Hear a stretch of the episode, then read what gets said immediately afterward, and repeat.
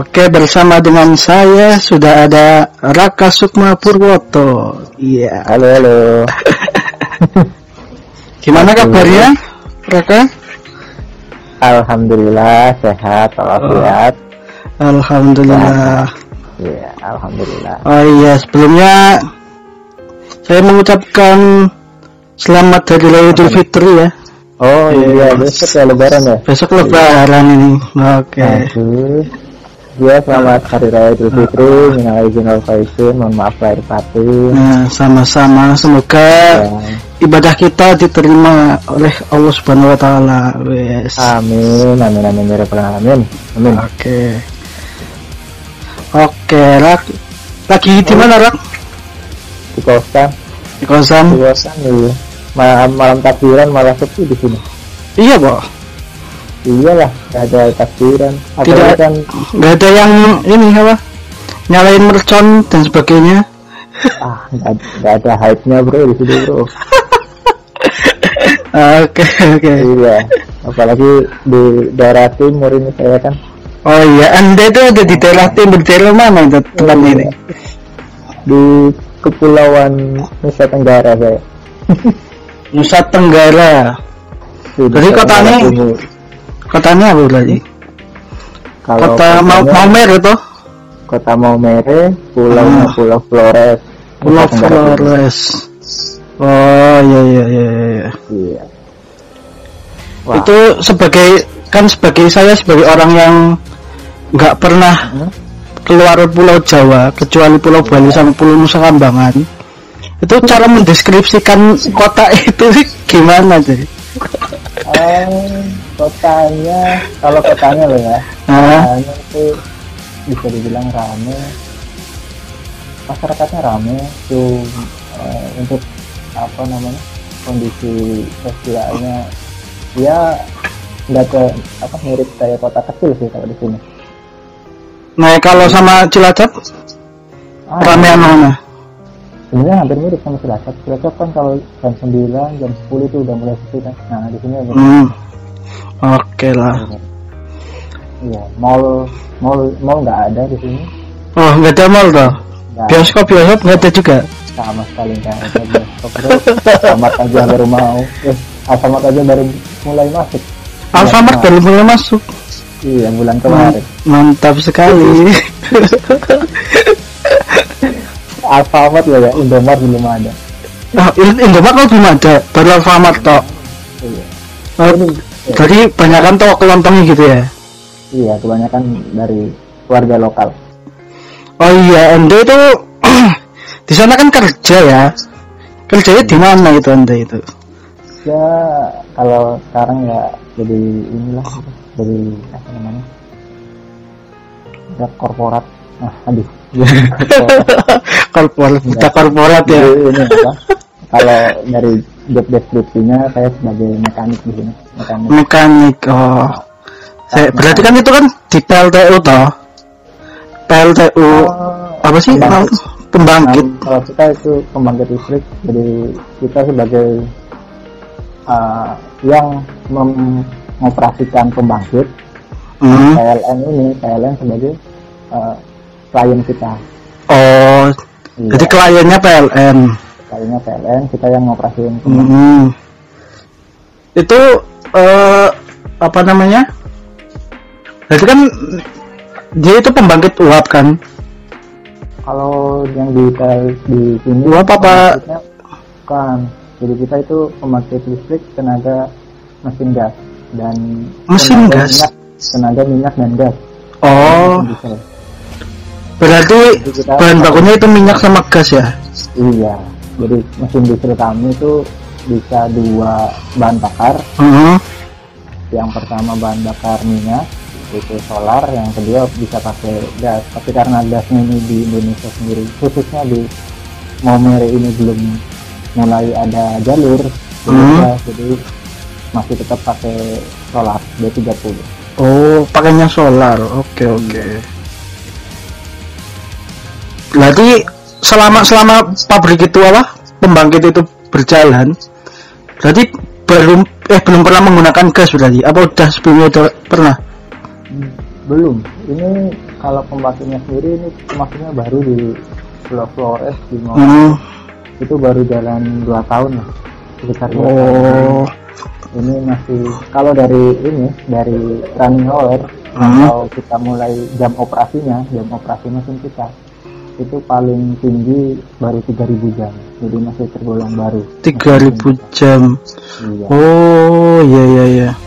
Makanya aku tuh baru baru tahu di sana ada pembangkit itu gara-gara kamu. di sini kebanyakan pakainya masih mesin diesel jadi ukurannya ukuran besar jadi hmm. uh, di pembangkit saya aja ada empat mesin diesel itu ukuran satu mesinnya itu 10 megawatt jadi 10 megawatt dari 40 ya. 40 megawatt total 40 itu wilayah coverage-nya mana aja sih? nah sementara ini yang dipakai karena kebutuhannya masih sedikit di Pulau Flores Hmm. khususnya di Maumere itu masih kepakai sekitar ya 10 megawatt 9 megawatt 10. 12 megawatt nah, Hmm. tapi kemungkinan bulan Juli atau Agustus itu udah mulai ada interkoneksi Hmm. interkoneksi ini uh, satu Flores bisa di cover itu kemungkinan bisa ya mungkin 30 megawatt udah mulai masuk buat diproduksi Oke, mantap sekali. Itu berarti yang eh, apa namanya? Yang punya itu dari kalau yang punya ini PLN sebenarnya yang punya itu mesin-mesin semua Oh, itu semacam anak ini anak perusahaannya PLN sih? bukan kalau Enggak. kita ini sebenarnya ada perusahaan sendiri kita Oh. uh, OM namanya Operation and Maintenance Hmm. jadi kita bidangnya di bidang opera, uh, pengoperasian sama maintenance nah pihak PLN ini menyewa kita jadi mereka mengontrak kita untuk mengoperasikan mesin mereka Hmm. mereka beli mesin mereknya itu MAN Hmm. dari perusahaan Jerman nah kita yang sebagai uh, operation dan maintenance bawa nama dari perusahaan Jerman itu buat mengoperasikan gitu Oh, iya. iya. jadi mereka buka cabang di sini tim uh, operasi pengoperasian sama maintenance-nya gitu Oh. Jadi mesinnya itu alat-alatannya yang punya itu PLN. Cuma punya untuk eh, pengoperasiannya masih kontrak, kontrak yang lain gitu ya. nah Oke, oke. karena karena mereka mungkin kekurangan sumber daya juga Hmm, seperti hmm. pembangkit, jadi mereka mengontrak langsung dari pihak MAN Oh, I see, I see. Oh iya, terus sebelumnya kan Anda kan pernah kerja di Cilacap juga nih. iya Di apa kontraktor ya? Kayak serabut Apa? serabutan kayak di Cilacap Anda kan mantan pegawai Pertamina. Secara tidak langsung. jauh sekali jaraknya kita udah orang ke 10 atau orang ke 11 mungkin Nah, jadi kan seenggaknya udah pernah ngerasain dua perusahaan toh. oh Ah. iya iya Nah itu eh, kita bicara tentang ini ya apa budaya kerja gitu ya. Jadi iya perbedaan budaya kerja di dua perusahaan itu gimana tuh? Ada nggak sih perbedaannya itu? kalau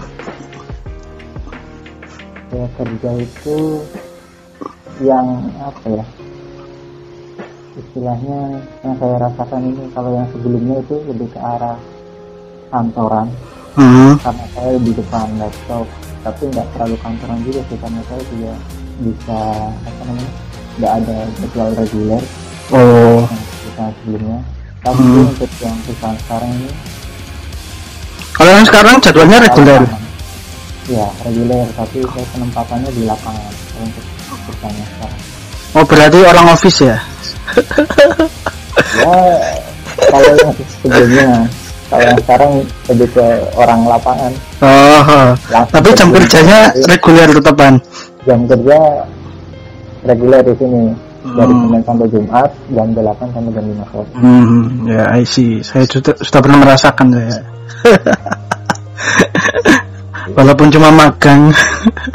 iya iya mirip kayak gitu Nah, jadwal reguler Nah, ber- berarti kan balik lagi tadi kan eh, kalau di sini kan di Cilacap Anda eh, kayak kantoran gitu ya.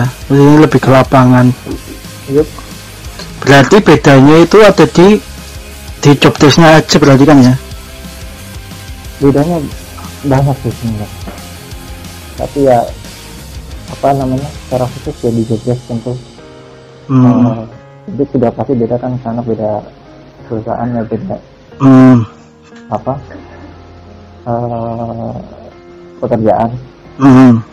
terus juga ini istilahnya apa ya lingkungan juga beda karena lingkungan di lapangan sama lingkungan di office atau kantor itu Hmm. eh, hampir 180 derajat mungkin berbeda Nah, bedanya itu gimana?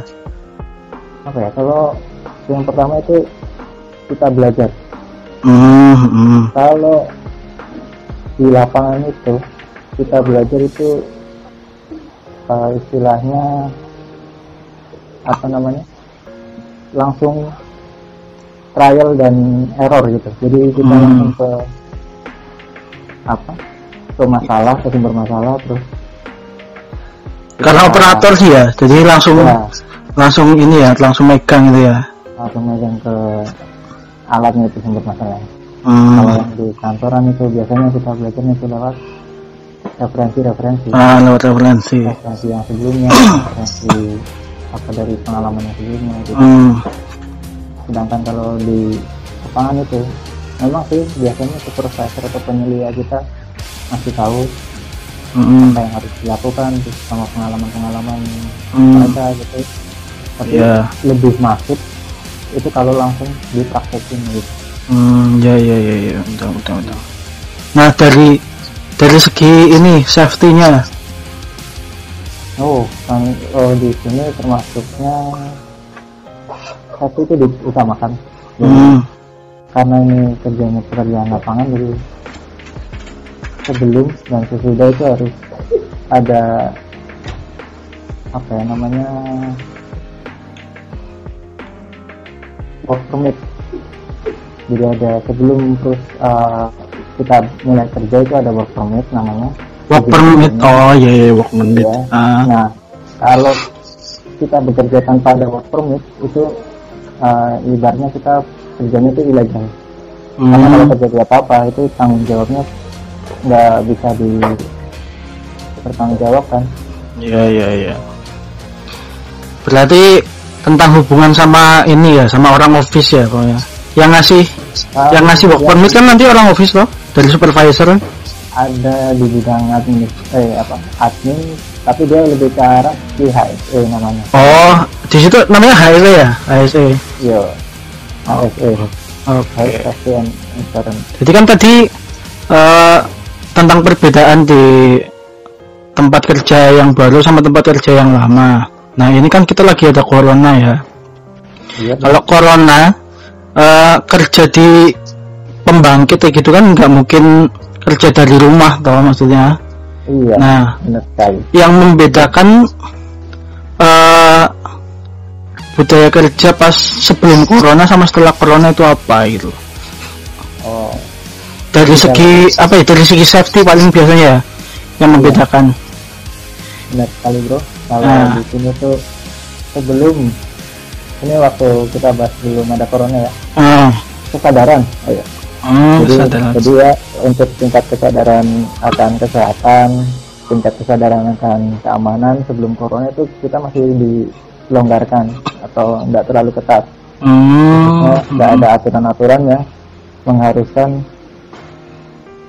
kita sadar akan kesehatan masing-masing. Tapi karena setelah ada wabah corona ini, khususnya kemarin kan sebenarnya di Momer ini hampir dua bulan mungkin ya, itu masih zona hijau. Jadi belum Hmm. satupun yang PDP. hmm, Tapi beberapa minggu terakhir ini udah masuk zona merah. langsung merah ya oh, Langsung terus merah langsung ada banyak juga hmm, ada sekitar 20 PDP nah itu langsung diberlakukan eh, mulai dari kita masuk itu kita disiplin uh, suhu badan. Hmm. terus tiap tempat itu disediakan tempat cuci tangan. Sama kita diberikan APD yang apa? Untuk kerja. Jadi APD untuk kerja itu diperba ditambah masker sama eh, apa itu namanya eh khusus masker aja sih sebenarnya Ditambah masker berarti APD lengkap tambah masker ya. iya untuk bekerja sehari-hari Hmm. Oh iya iya. Tapi kalau emang kayak tempat cuci tangan bukannya bukannya dari sebelum corona juga dikasih apa enggak? ada untuk tempat cuci tangan tapi ini Ah. lebih ke arah hampir jadi misalnya yang di depan pos satpam awalnya tidak ada tempat cuci tangan disediakan Oh ditambahin. ya Oh. terus di tempat rest area yang Hmm. awalnya tidak ada ditambahin di- Hmm. disediakan terus di sebelum masuk eh sebelum uh, cek log tempat absen atau fingerprint Ah tempat absen kan fingerprint biasanya kan? ah ya itu, Nah, itu- kan nggak ada terus sekarang disediakan Oh iya iya iya I see. Jadi paling enggak di tempat-tempat yang krusial kayak gitu ya. Ya, Banyak tempat orang. preventifnya dari PHC yang Hmm. selama ini sudah dilakuin Mm. Jadi eh, tadi kan dari segi safety. Nah ini dari segi eh, keseharian kerjanya gimana? Kalau dari segi karir kerja sebenarnya sama aja kalau sehari-harinya karena kita ini yang jadwal reguler khususnya kita Hmm. masuk jam 8 pagi sampai jam 5 sore Mm. dan itu nggak ada sama sekali perubahan apa pun karena di pembangkit ini harus apa ya selalu kontinu jadi kalau misalnya kita berhenti berproduksi listriknya nggak ada untuk kota ya eh, otomatis aktivitas di kota juga nggak bisa jalan ya gitu Hmm, ya ya ya. Tapi demand sebelum corona sama setelah corona beda nggak sih? Demandnya dari PLN? demandnya yang Hmm. kemarin sempet sih iseng-iseng kan lihat apa namanya kebutuhan power Hmm, daya kebutuhan daya Iya. di apa jam-jam tertentu Hmm. kemarin itu saya lihat kayaknya nggak terlalu berubah banyak baik sebelum sama sesudah corona sama Hmm. sebelum sama sesudah ramadan Hmm. kebutuhannya masih eh, apa ya istilahnya stabil stagnan di sekitar 9 megawatt 10 megawatt kayak gitu Hmm. Apa mungkin gara-gara Ada- ini ya baru baru ininya apa baru merahnya Ah, itu karena baru merah Ah. sekarang-sekarang ini ah, baru sekarang kan maksudnya. iya. Tapi emang sebelumnya udah Jadi- udah ada pemberlakuan kayak semacam PSBB nggak sih kayak yang apa warga Ada sekitar itu? di sini kalau PSBB-nya termasuknya ini bupat kemarin itu di- kenapa kita dua bulan hampir apa hijau gitu Hmm. semenjak di zona hijau itu bupati di sini udah mulai sejak pemerintah ngasih tahu pengumuman resmi corona Hmm. bupatinya ini mulai preventif dia mulai Oh. eh, meminimalisir jadwal penerbangan Ah. terus jadwal kapal laut yang masuk mulai di Hmm. apa kurangin terus eh, mulai apa mengadakan apa ya kayak istilahnya orang-orang yang masuk ini Dites gitu. disaring gitu Oh disaring. Hmm. nah it- jadi Nah, itu langsung merahnya itu gara-gara apa? Setelah Nah. sekian lama hijau gitu loh. Jadi ini termasuknya apa ya kalau bisa dilihat teledoran Hmm. jadi waktu itu ada satu ini kapal Oh. dari yang masuk ke Momere yang masuk ke Momere itu diperiksa itu masih ODP Hmm. nah mereka di karantina satu tempat dan dites Hmm. rapid test rapid test hasilnya kalau nggak salah negatif terus Hmm. akhirnya dilakukan swab tes swab Nah, itu datanya dikirim ke Surabaya Hmm. eh datanya dikirim ke luar kota maksud saya kalau nggak salah keluar kota masih di Kupang atau udah ke Surabaya saya kurang tahu tapi hasilnya tuh uh, tesnya tuh nggak bisa ya. oh nah karena hasilnya itu lama sedangkan mereka sudah di karantina 14 hari lebih dan pastinya kan mereka juga jenuh mungkin. Mm. di, di ini dipulangkan akhirnya. Oh. Nah waktu sudah dipulangkan sudah jalan dua minggu mereka di rumah masing-masing hasilnya baru datang. Dan ternyata ternyata positif. positif kebanyakan. Oh. berarti gara-gara ya keterlambatan intinya apa hasil iya karena kekurangan kekurangan alat juga ya? apa, alat yang jatuh. Hmm. Oke oke. Terus itu kan berarti dari perbedaannya cuma dari segi safety-nya kan ya? Dari segi yang lain masih sama berarti ya iya. Oke. Sebenarnya ada lagi satu tindakan preventif dari pembangkit kita hmm. yang tapi belum di belum dilaksanakan. Hmm. itu ada namanya lockdown. Lockdown? Lockdown pembangkit ya itu pembangkit itu gimana maksudnya ini jadi aneh sekali kita itu nantinya kalau misalnya ini beneran terjadi ini cuma hmm. rencana preventif sih hmm. uh, di pembangkit akan hmm. selama 14 hari hmm. itu tidak boleh ada yang uh, keluar masuk dari pembangkit. Jadi istilahnya ada orang yang khusus bekerja selama 14 hari di dalam pembangkit itu. Oh. Jadi otomatis ada beberapa yang uh, apa namanya istirahat di rumah. Hmm. Ada beberapa yang kerja selama 14 hari di dalam pembangkit. Oh iya iya iya. Berarti kasihan banget mereka ya.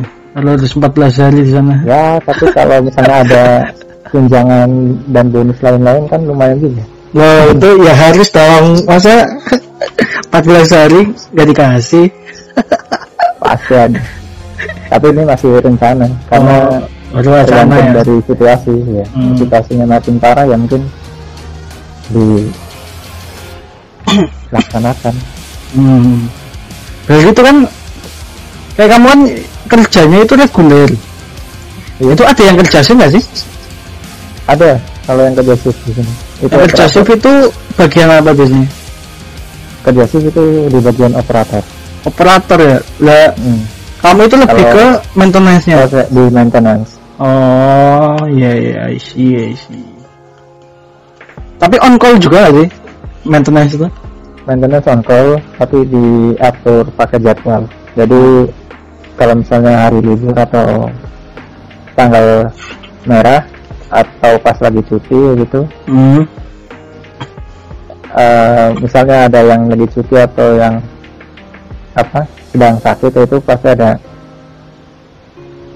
ya. apa giliran on call hmm. oh iya iya iya iya oke okay.